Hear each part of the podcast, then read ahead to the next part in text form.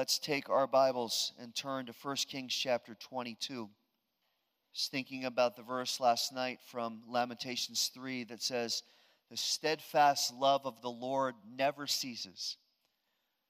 Steadfast love of the Lord never ceases. His mercies will never come to an end. They're new every morning. Great is thy faithfulness. God is so good to us. And I, as I said earlier, I have experienced this week so many ups and downs and so many times where I just felt so discouraged. And yet when I prayed and when I called on the name of the Lord, the answer was so obvious. And you just get blown away if you really are, are really paying attention to that and you see God interceding and you see God answering prayer. It, it humbles you. It almost brings you directly to your knees physically, like, God, why are you so faithful? Why are you so gracious? And God is faithful and he is gracious in so many ways. And that includes in what we're going to study this morning from First Kings chapter twenty-two. Uh, God is gracious in terms of how he leads us. And God is gracious in terms of how he warns us when we're headed down a path that is spiritually uh, detrimental, spiritually negligent, uh, and by extension of that, when it becomes personally destructive. And that's really the, the context for this passage in First Kings twenty-two. We're going to do a very practical study this morning about knowing and recognizing the counsel of the Lord. Knowing and recognizing the counsel of the Lord. Now, um, the historical count here is about the most evil king that the Jews ever had. Anybody want to venture what his name was? Ahab, right. Ahab was the was the most evil king uh, that Israel ever had. It's hard to do when you're holding a microphone to roll up your sleeves. Don't try that at home, kids. All right? So Ahab was the king of Israel. Um, after David and Solomon had been on the throne, there was a division of the kingdom, a succession of kings. Ahab uh, came into power, and he was the king during the time of the prophet Elijah. We know that from First Kings eighteen, passage we've studied before about the contest on Mount Carmel. Ahab had a lovely, lovely bride, beautiful, gracious woman named Jezebel. Good. Jezebel was more evil than Ahab was and way more ruthless. And the thing about Ahab and Jezebel is they really hated God. I mean, let's not mince words this morning. Ahab and Jezebel hated God. They had no desire for God. They had no desire to take the nation in any kind of spiritual direction other than as far away from God as possible. So we would think, just, just setting that foundation, that Ahab and Jezebel hated God and didn't want anything to do with God, we would think they would probably not be a big candidate to receive a message from the Lord. I mean, why would God essentially waste his time, speaking from a human vernacular here? Why would God waste his time with somebody that doesn't have any interest in him? And yet, God keeps sending messages to Ahab through the prophet Elijah, and then here in this passage, through another prophet named Micaiah. So God continues to speak to Ahab, even though Ahab is ruthless and evil, wants nothing to do with God, has taken the nation into Baal worship and, and away from God. God continues to speak from him. And, and that continues to show me just how long-suffering God is. I mean, I know God's patient with, with, with my failure and my sin because I'm his child. And when you're a parent, right, you have to be patient with your kids. You can't go off on your kids every time they do something wrong or, or, or it'll be endless. So as a parent, I have a little bit of human understanding that when my children do the wrong thing, I have to have some patience. Well, God's patience toward his children is, is far more long-suffering than my humanity. But think about how long-suffering God is to those that curse his name. Think about how long-suffering God is to those that kill in the name of another God, or, or that are defiant, or that are openly sinful without any sense of shame whatsoever. And yet God is still long-suffering. And if that person at, at any point repented and fell on their face and said, God, I am so sorry for my sin, and I trust in Jesus to save me, you know what God would do? He would save them in an instant. He wouldn't say, no, you've built up a lot of problems here. It's going to take me a while to get over that. God's grace is instantaneous. So even the person that's most defiant and curses his name and kills in the name of another God and, and declares that Jesus is not Lord, the moment that person would repent, they would be instantly saved. They would be transferred from darkness to light forever because of the blood of Christ. Think how long-suffering God is. If you're away from the Lord this morning or you've never trusted Christ as your Savior, I want you to hear that, that God is lovingly confronting your sin, but he's graciously calling you to salvation. He wants to forgive you. He wants to exonerate you. He wants to erase that sin in your life and remove the power it has over you, just like he did for me in nineteen seventy-four, just like he's done for others of you in this room. At whatever point in your life you said, you know what, the way I'm going is wrong. God, I need your salvation that you've given freely to me through Christ. God instantly transferred us in that moment from death to life. And God wants to do that in your life if you're here this morning and you've never done that. Now, there's no question because of that that God's personal, and there's no question that God communicates with us and and and uh, and, and speaks to our hearts in terms of what we need to know spiritually. But the key to this is whether we're going to yield to what he says. So much of what we've been talking about over the last few months about hearing the voice of the Lord uh, really is is dependent on how willing we are to listen. I can say something to my kids, and over and over I can teach them. But if they're not willing to receive it, they're just going to repeat the same behavior. It's when they receive it into their hearts that they say, oh, Dad, now I get it. Okay, I understand. Now I'm actually listening. So if we want to hear from the Lord, our receptivity is going to be dependent on how willing we are to receive. And without that attitude of our heart and mind, it's just going to be words that we hear, and we're going to kind of set ourselves in opposition to him. So we've got Ahab. Long introduction, let's get to the point. Ahab, God keeps warning him. And Ahab keeps avoiding it and ignoring it and not listening. Finally, it comes to the place where there are three different wars against the same opponent, the Arameans. This starts in chapter twenty, if you want to just glance back. And, and Ahab now, as we get to chapter twenty-two, gets to the point where he's really challenged. He's either got to continue to ignore the God, ignore God's message, or he needs to start listening. So let's get to chapter twenty-two, verse one. We're going to read quite a bit this morning, but we'll try to move through it quickly.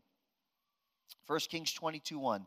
Three years passed without war between Aram and Israel. In the third year, Jehoshaphat, the king of Judah, came down to the king of Israel, who was Ahab. Now the king of Israel said to his servants, do you know that Ramoth-Gilead belongs to us, and we're still doing nothing to take it out of the hand of the king of Aram? And he said to Jehoshaphat, will you go with me to battle at Ramoth-Gilead? Jehoshaphat said to the king of Israel, I am as you are, my people as your people, my horses as your horses. Okay, let me just stop there. You got the scene. There's a town called Ramoth-Gilead. It's between Israel and Aram, which was Aram is where Syria is now, if you know your map. So there's Israel down here. Looking at the map, Israel's here. We've got the Jordan River. Syria's up here, right above the Sea of Galilee. So there's a town called Ramoth-Gilead that Israel considered theirs that Aram had taken, and Israel wants it back. So Jehoshaphat, the king of Judah, lower two tribes, comes up to Samaria, which is where the capital of Israel was, upper ten tribes, and, and Ahab's kind of griping and saying, you know, we need to get Ramoth-Gilead back. Will you help me? Okay, that's verses one to, uh, to four. Verse five, moreover, Jehoshaphat said to the king of Israel, please inquire first for the word of the Lord. Then the king of Israel gathered the prophets together, about four hundred men, and said to them, shall I go against Ramoth-Gilead to battle, or shall I refrain?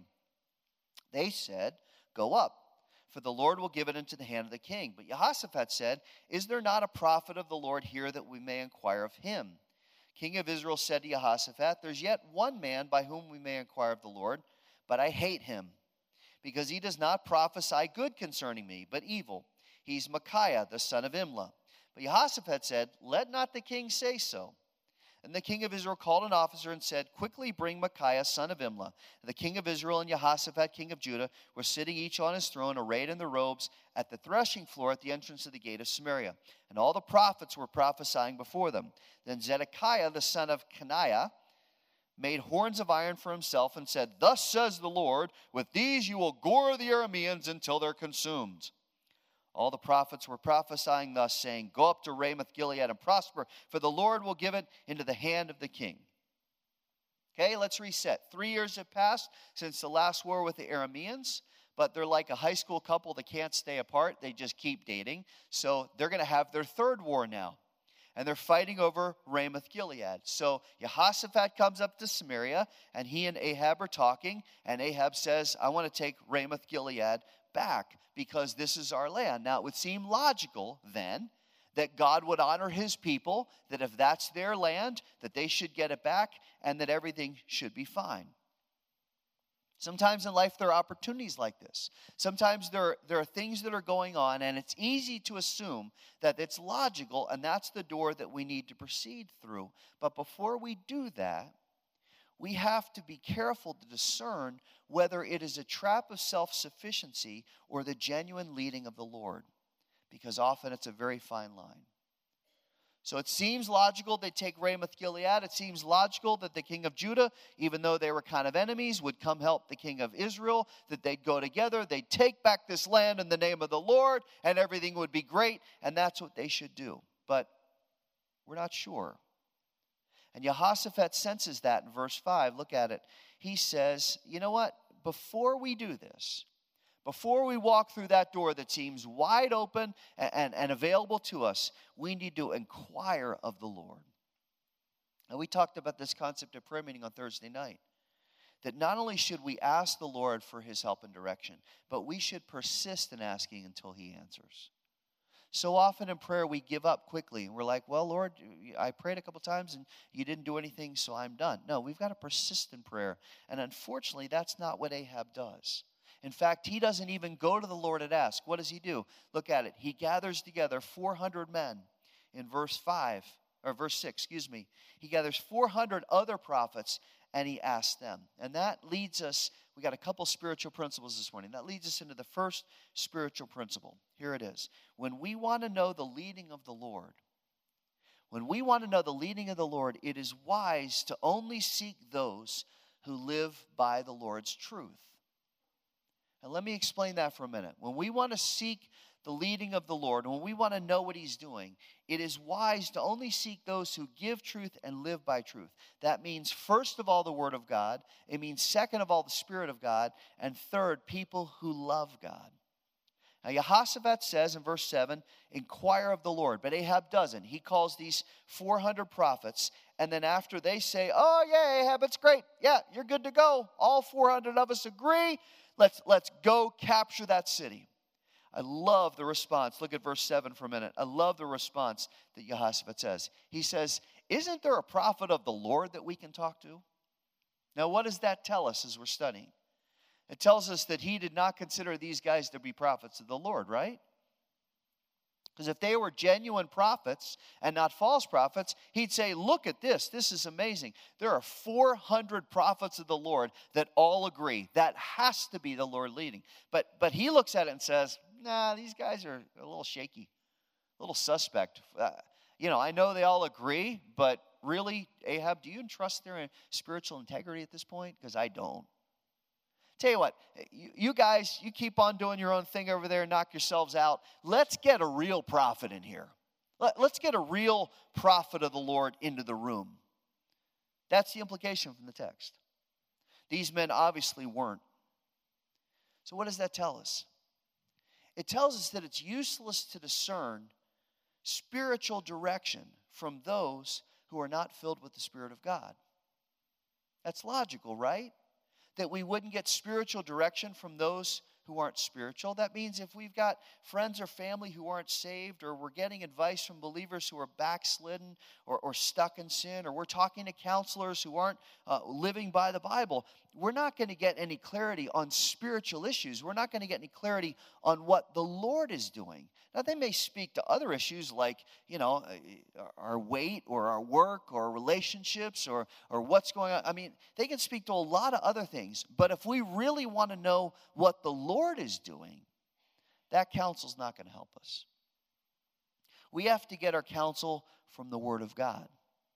We have to get our counsel from the Spirit of God. And third, And, and lesser, we have to get counsel from people who are walking with the Lord and who are spiritually wise. Because if somebody's not filled with the Spirit, they're not going to be able to tell you what the Spirit's doing. That, that just makes sense. And yet, how often do we go to somebody else like Ahab does and go, I need some spiritual direction, so let me find some unspiritual people and ask them what they think. And they're all like, oh, yeah, it's great. Jehoshaphat says, no, that, that may not be the best. Now, why didn't Ahab want to talk to somebody that was walking with the Lord? Well, it's right here in the text. It's very clear. And, and it's, I think, my favorite verse in this passage. It's verse eight. He says, ah, well, there's one other guy, but I hate his guts. Don't you think that's kind of what he meant? Not just, I hate him. I think, I hate his guts. I despise. I can't even stand being in this guy's presence. I don't even want to hear his name. Don't even say his name. I hate this guy. Why did he hate him?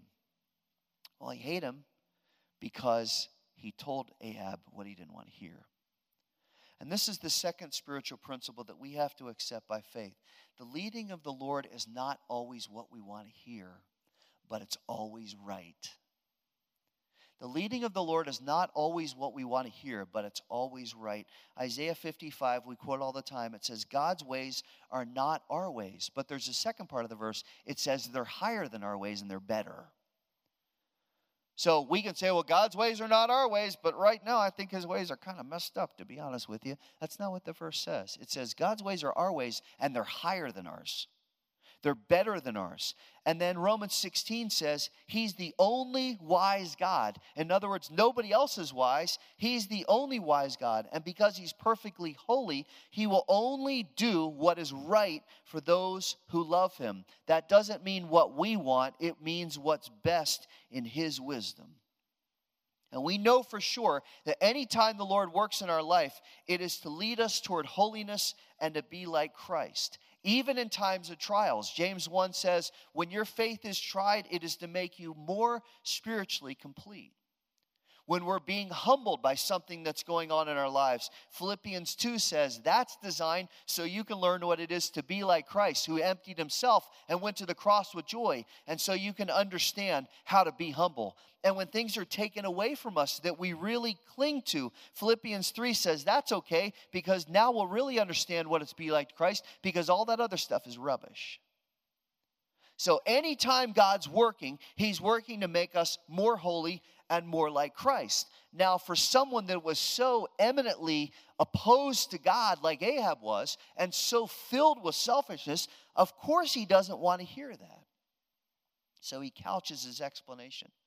Oh, Micaiah, I don't like him. He hates me. Every time he says something about me, it's evil. It wasn't actually evil. It was truth. But Ahab was mixed up, right? Up was down, down was up. What he thought was good was evil. What he thought was evil was good. So when Micaiah gave a word from the Lord and said, this is what the Lord's saying, Ahab said, well, that's evil. I don't want to hear that. Because it was truth.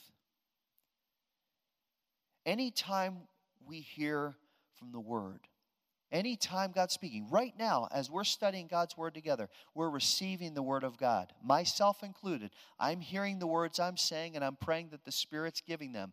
You're hearing the words I'm saying, and I'm praying the Spirit's giving it to you. So as we hear the Word of God, as we get the leading of the Spirit, we have to ask ourselves if we're resisting it. Why is myself fighting this? Why am I fighting this? And what do I gain? Listen now. What do I gain by not obeying the Lord? We need to ask that question more often of ourselves. If I'm going to resist the leading of the Lord, then what am I trying to gain? What, what's, what's the end game? I say to people in counseling as they're talking about, well, I'm so happy in sin, and I'm going on this way, and cheating on my wife, and I'm, I'm embezzling out of my business, and I'm doing this and this, and but but Paul, I've never been happier. And I go, what's the end game of all this? Where where is this headed? Because there's no way you can continue to walk down that path and A, be satisfied, and B, be blessed by God. It's impossible. God will not bless what's opposed to him.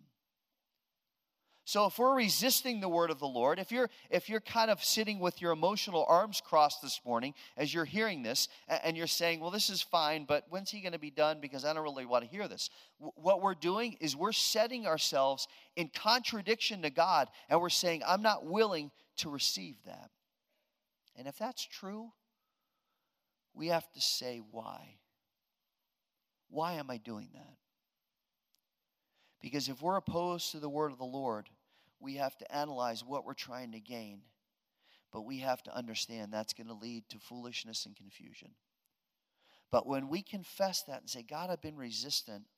I've had times in my life, I've had times this week where I said, God, I'm being resistant to your leading right now. I can feel it, feel it in my gut. And you know how you kind of get that turmoil in your soul and you kind of wake up stressed and you're emotionally unhappy and things aren't right and everything seems a little off and, and you know you're not quite walking the way you should. We have to come before the Lord at that point and say, God, I lay that before you and I confess that. And, and I need clarity on why I'm doing that. And you know what happens when we pray that? God will answer that immediately. With crystal clear simplicity, here's why you're doing it, and here's where this is headed, and it needs to stop. See, if you look back at the text, everything in this scene, look between verses six and verse twelve, everything in this scene seems to indicate the Lord's going to give them victory. Even Micaiah, when he first walks in, says, yep, that's right. Yeah, they're right. Go ahead, king. You're good. But we know that it's not good. And we have to make something of that. We have to do something with it. What, what, what's the best course of action when it all seems to come together, but, but we're not quite sure? Well, there's a, a third spiritual principle here that I want to give you. And this one's kind of, I want you to, I want you to just take it in before you write it down and before you react to it emotionally. If everyone agrees and seems overconfident, it's probably wise to seek the Lord again. If everyone agrees and kind of, oh, it's perfect. Yeah, no problems. I don't see any flaws in this. It is probably time to stop and say, you know what? Let's ask the Lord again, just to make sure. Because how many know that majority opinion is not always the correct opinion? Majority opinion is not always the correct opinion, especially when the Lord's direction hasn't been sought out. Look back at verse ten for a minute. I love to kind of picture the scene as I read Scripture and try to get it in my mind of what it looked like. So let's let's picture this for a minute. The kings are sitting there on the throne in their royal robes, and they're looking all important and all official, and all four hundred of the prophets are kind of walking around wailing, oh, Lord, oh, king, it's great. This is going to be a victory. And you got uh, you got uh, Zedekiah, who apparently was some kind of leader of the prophets, and he's saying, oh, I formed this weapon, and we're going to kill all the Arameans with it. It's going to be awesome. And, and, and there's just this, this great scene, like, yes, the Lord's going to bless this. This is going to be wonderful. But here's the thing that intrigues me about that. Jehoshaphat and Ahab know that that's wrong. They know that it's wrong. Even as they're sitting there in their robes, hoping that the prophets are right, they know it's wrong. And I'll tell you why they knew it was wrong. Even Ahab, in his infinite evil wisdom, knew it was wrong. You know why? Because he knew he had yet to hear from the Lord. He could ask the four hundred prophets and they could say, this is right, this is what to do. But, but there was a nudge in his spirit. There certainly was a hesitation in Jehoshaphat's spirit. He says, no, wait a second. We're not getting the truth here. We have not yet heard from the Lord. Listen, no decision in our lives of any significant magnitude should be made without seeking the Lord first. I'm going to say that again. No decision of any kind of significant magnitude in our lives should be made without seeking the Lord first and without hearing his direction. And if it seems like the answer is so obvious and everybody's ready to go, we should ask the Lord again to get confirmation that it's right. Good example of this, and you can study this passage this week. We've studied it before, is First Chronicles chapter fourteen. Right after David becomes king, he is facing the Philistines, and they raid the city of Rephaim, and David inquires of the Lord, is it right for us to attack, to make sure the Lord's on their side? And God says, go ahead, and they win the battle, and then they retreat, and the Philistines come back for more. And instead of just assuming the first answer is still right, and this is part two of the battle, David goes back to the Lord, and he says, I just want to make sure that the first answer still applies. I don't want to assume. So God, they're back. Should we attack again? And God, through a miracle of moving the wind through the balsam trees, says, yes, go again, you'll get victory. Now, that's not an act of doubt. That's actually an act of faith. David believed that the Lord would give him clear confirmation to ease his uncertainty and, and offset his inclination to go forward in his own confidence. When the answer seems a little too obvious, make sure you spend time to ask the Lord again. Why? Because the enemy loves to disguise his voice. And the enemy loves to tell lies and bait us into self-sufficient decisions that go against the will of the Lord. Now, that's very important to understand, especially as we get to the second part of the passage, because there's a fourth spiritual principle. And the fourth spiritual principle is that the Lord always honors and advances the truth. The Lord always honors and advances the truth. Pick it up in verse thirteen. Then the messenger who went to summon Micaiah spoke to him, saying, behold now, the words of the prophets are uniformly favorable to the king. Please let your word be like the word of one of them, and speak favorably. Micaiah said, as the Lord lives, what the Lord says to me, that's what I'll speak. When he came to the king, the king said to him, Micaiah, I'm sure this burned up Ahab to even ask this question. Micaiah, should we go to Ramoth-Gilead to battle, or should we refrain? And the room, as we see in the movie sometimes, gets silent. And you can hear a pin drop like Ahab's going, oh, please, please say yes. Please don't make a scene here, Micaiah. Come on, you've never been nice to me. Should we go?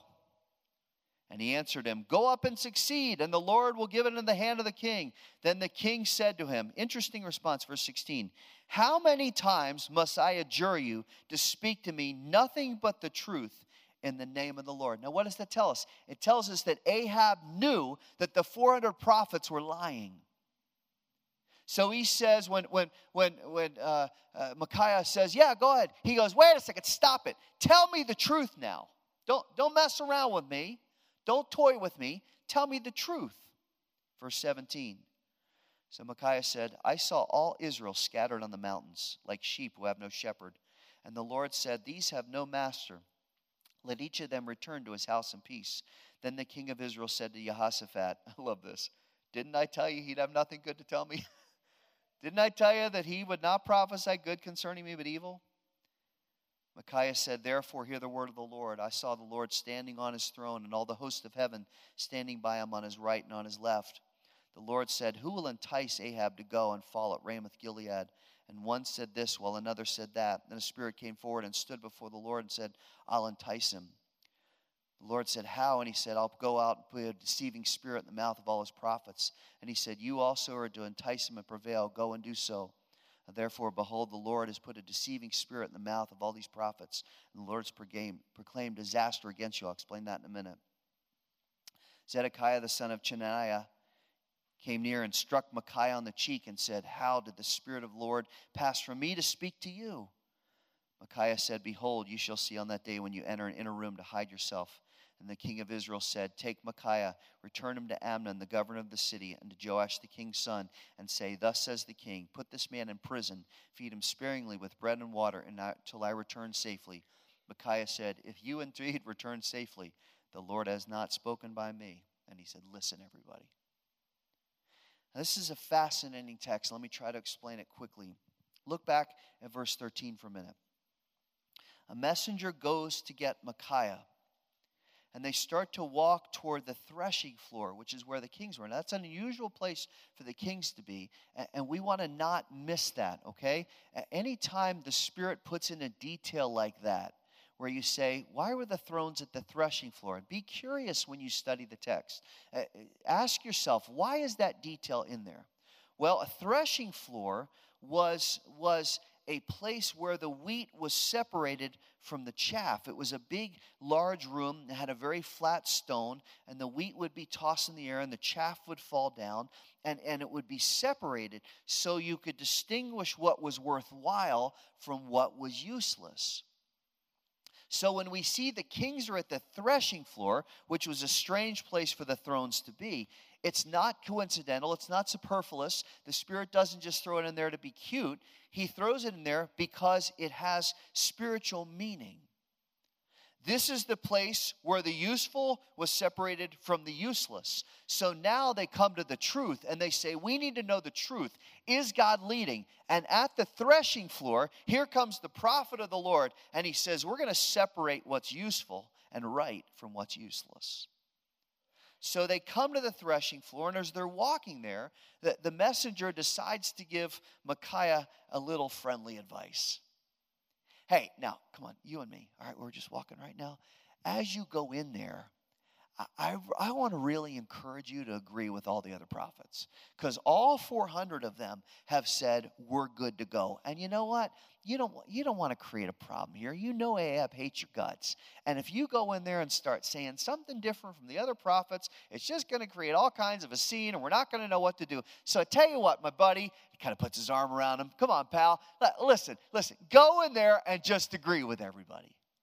Can you hear the conversation? Can't you, can't you see the hopefulness in the messenger's kind of attitude? Like, boy, I hope he does this. And I love Micaiah's response. He says, eh, I don't think so. I don't think so. Tell you what, whatever the Lord tells me, that's what I'll tell him. Whatever God says to me, that's what I'll give. Now, that is such an important position for us to take. How can we expect the blessing of the Lord if we are not willing to stand for him when it's not popular? Hear that. How can we expect the blessing of the Lord when we will not stand for him when it's not popular? If we shirk our conviction in order to fit in and be accepted, or compromise what we know is right in order to not create conflict, how will God honor that? Jesus was very clear. If you confess me before men, I will confess you before my Father is in heaven. If you deny me before men, I will deny you before the Father who is in heaven. So Micaiah says, no, I'm not going to I'm not going to shade the truth here. I'm not going to nuance what I know is right and what the Spirit of God's telling me uh, uh, just, just because I don't want to create waves. I'm going to say what God tells me. So he comes into God's presence, and they say, all right, Micaiah, tell us. All four hundred have agreed. You're the last line of, of defense here. We need to know from you. Should we go? And I'm sure Ahab was stunned by his response, because he said, yeah, go ahead. The Lord will give it to you. And I'm sure messenger boy over here is going, yes, it worked. My advice worked. I'm so glad he listened to me.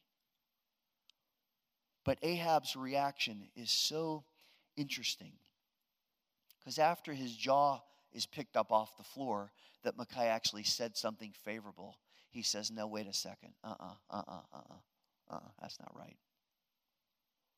Nope, you're not telling the truth. You're you're not, you're not, you're not giving me the straight word.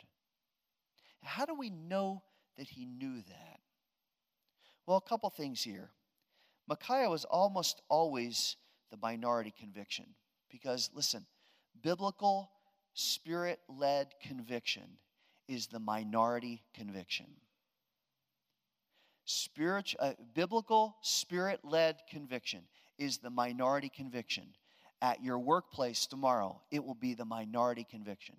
In this culture, in this country we think is blessed by God and that, that we're a religious nation. We're not anymore. We're not. We're post-religion in our culture. So biblical, spirit-led conviction is the minority conviction. The Bible has been so marginalized, and Jesus has been so marginalized, even in churches, that, that really believing in this word, really believing in the Spirit of God, is going to put us far into the minority. Do you know they say something like eighty-one percent of people confess to be Christians in America?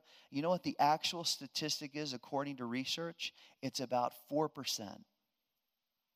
eighty-one percent of people. Are you a Christian? Oh, yeah, I'm a Christian. I believe in God, and I go to church. And, and yeah, eighty-one percent of people in polls say, I'm a Christian. But as they dig down into it and really find out Bible-believing, Jesus-believing, evangelical Christians, when they get to the bottom line of research, it's about four percent of our culture. So we are in the minority by far.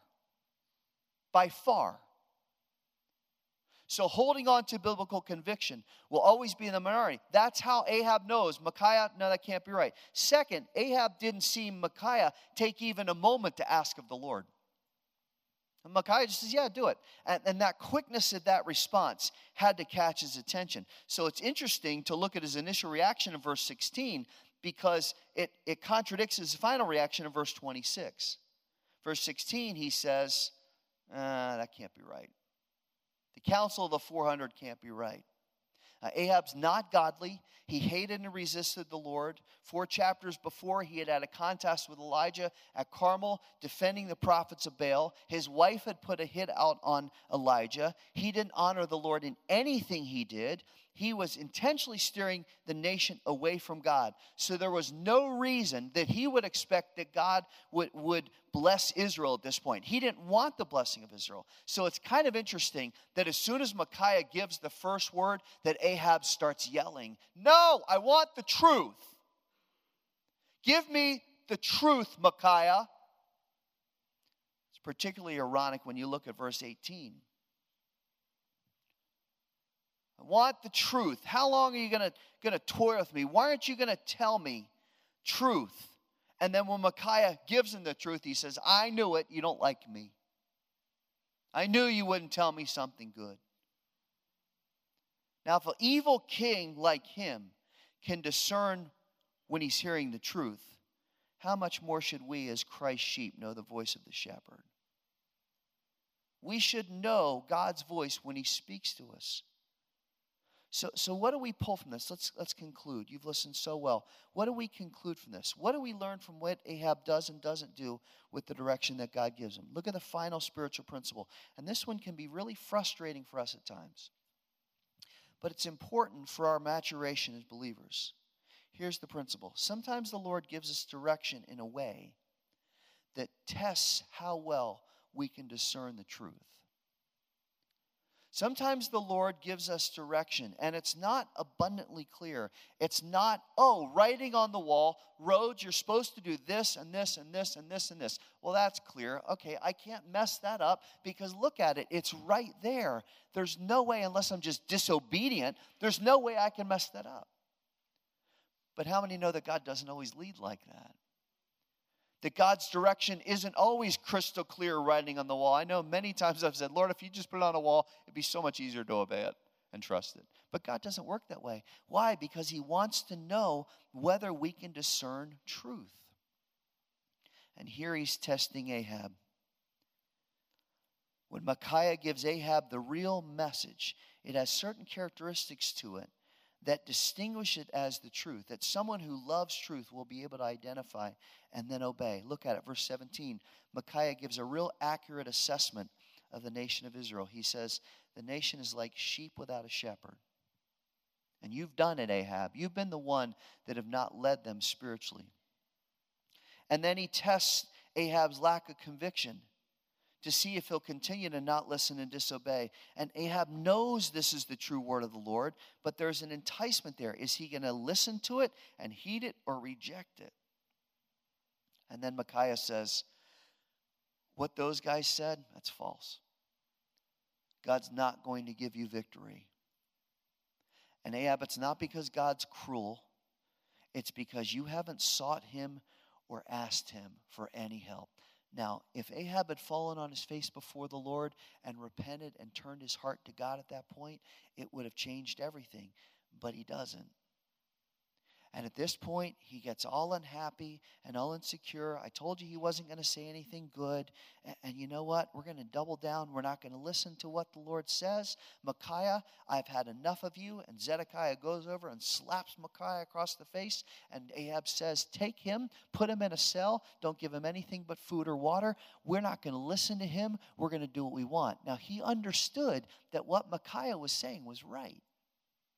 He understood that that was the word of the Lord and that these prophets were lying and saying, you're going to have victory. And Micaiah says, you're not going to have victory. You're not coming back, Ahab. If you come back, then I'm a liar. But I'm telling you, this is the word of the Lord. You're not coming back alive. And Ahab says, I don't care. I'm going to do my own thing anyway. And he goes into battle, and he tries to get cute, and he dresses kind of camouflaged, thinking that God can't see him if he's not in his full battle gear as the king. And a stray arrow is shot, and it goes between his armor, and it kills him. Ahab knew the truth, he heard the truth, and yet he rejected the truth because he did not want to do what was uncomfortable for him and what would change him. And you know what? I find that's the state of a lot of people. They know the truth, they know it is the truth, but they don't want to change. And if that's you this morning, you need to get before the Lord. And if that's me, I need to get before the Lord. And we need to repent of that, because there's far too much independence in our thinking. And as God is speaking to us and God is revealing his word to us, and we have full revelation every single day, there is not a day of life that goes by where you can't hear directly from the Lord because you have this book. Say, well, it's mystical and the Spirit speaks to us and I don't know how to discern that. Fine. Okay, I'll grant you that. But you know what? You have sixty-six books of direct, final revelation from the Holy Spirit of God directly to your life. If you want to hear from the Lord and know his direction, spend time here. If you don't want to know the word of the Lord and you don't want direction or you want to do your own thing, then put this book on a shelf and never look at it again, because that'll be perfect for you. God is speaking to us, church. God is speaking to us, believer. He's directing us. He's challenging us. He's calling us out. He's calling us to be a people of prayer. Now, we can look at that and say, well, I don't know. It's kind of uncomfortable. I don't really want to change. I don't really want to do that. Or we can say, instead of being independent from God, I'm going to be dependent on God. I'm going to be the person that stands up for God and says, God, you can count on me. You can rely on me. I am going to serve you all the days of my life, and I'm going to do it joyfully, and I'm going to do it boldly, and I'm going to have conviction, and I'm going to stand for you because you redeemed me from sin, and I love you. And because I love you, I'm going to live for you, because if I don't live for you, I don't really love you. Many will stand. Isn't this a frightening verse? I need to be done. Let me give you this. Many will stand before the Lord and say, Lord, Lord, don't you know me? And God will say, I never knew you. I have no knowledge of you. You're not mine. I, listen, if there's something to sober us today, for, forgive me for ending on a downer. If there's something that will sober me today, it's that. That I could stand before the Lord and God would say, I don't know who you are. You said you loved me. I don't see any fruit. You said you trusted me. You were always in doubt and worry. You, you said you loved Christ. You never defended him publicly, ever. What, what, I don't know what you're talking about. Isn't that sobering? God's given us such a gift to trust him, be redeemed by him, and walk with him all the days of our life. Church, let's do that. Let's do that. This is not playtime. The world is getting nasty. I mean, it is get it is not funny anymore. It's not isolated anymore. It is getting nasty. And it is time for us to live boldly for Christ. Let's close our eyes.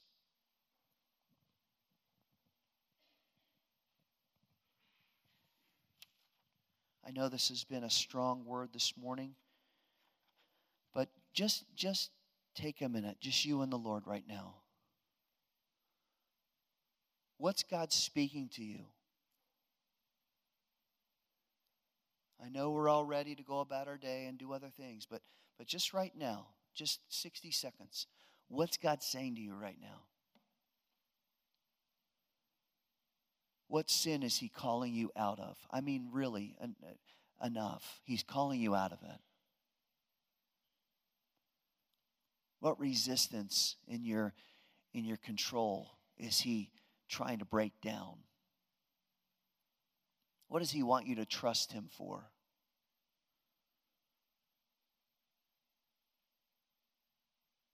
He redeemed us and delivered us from sin. And if you believe that and you've given your life to that and you love him, it'll show. I say that as someone who has not mastered this in any way. If we love him, it'll show in our fruit. So if God's speaking to you this morning and you're hearing the word of the Lord, it's a call to action. We can be like Ahab and we can say, well, that was nice, but I'm going to do my own thing. Or we can hearken to the voice of the Lord and follow him. I want to challenge you. Fight self. Fight stagnation. Fight resistance. So that you can have an active, joyful, maturing relationship with the Lord. There's no more time for playing around.